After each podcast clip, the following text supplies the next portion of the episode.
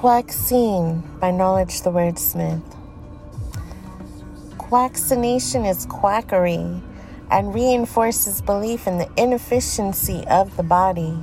It's fake science, creates people who need permanent assistance, doctors that violated the Hippocratic Oath, cancer industry profits locked in by Nagalase, molecule injected into humans via quaxines that spurred tumor growth.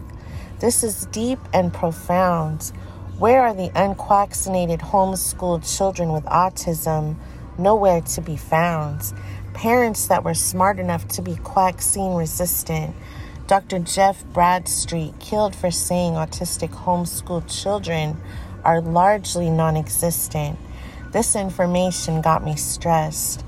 Famous autism researcher Dr. Jeff Bradstreet died of an alleged self inflicted gunshot wound to the chest. A big Pharma assassination, a truth speaker spilling information because his son regressed into autism following quaccination. He served on the Biomedical Advisory Board of the National Autism Association. You know something ain't right. Three doctors killed within the space of a fortnight, messing with Big Pharma's cash money green, killed because they all spoke out against the quack scene. They were up to no good. Dr. Teresa Ann Sievers murdered in her home in a nice, upscale, low crime neighborhood. Big Pharma corrupt and sick in the head.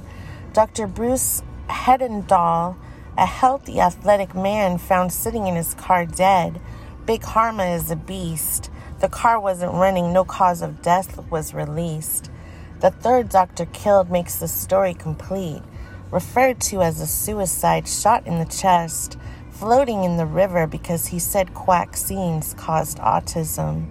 Dr. Jeff Bradstreet, he said three children got an MMR quack scene and regressed, and this is why he was shot in the chest.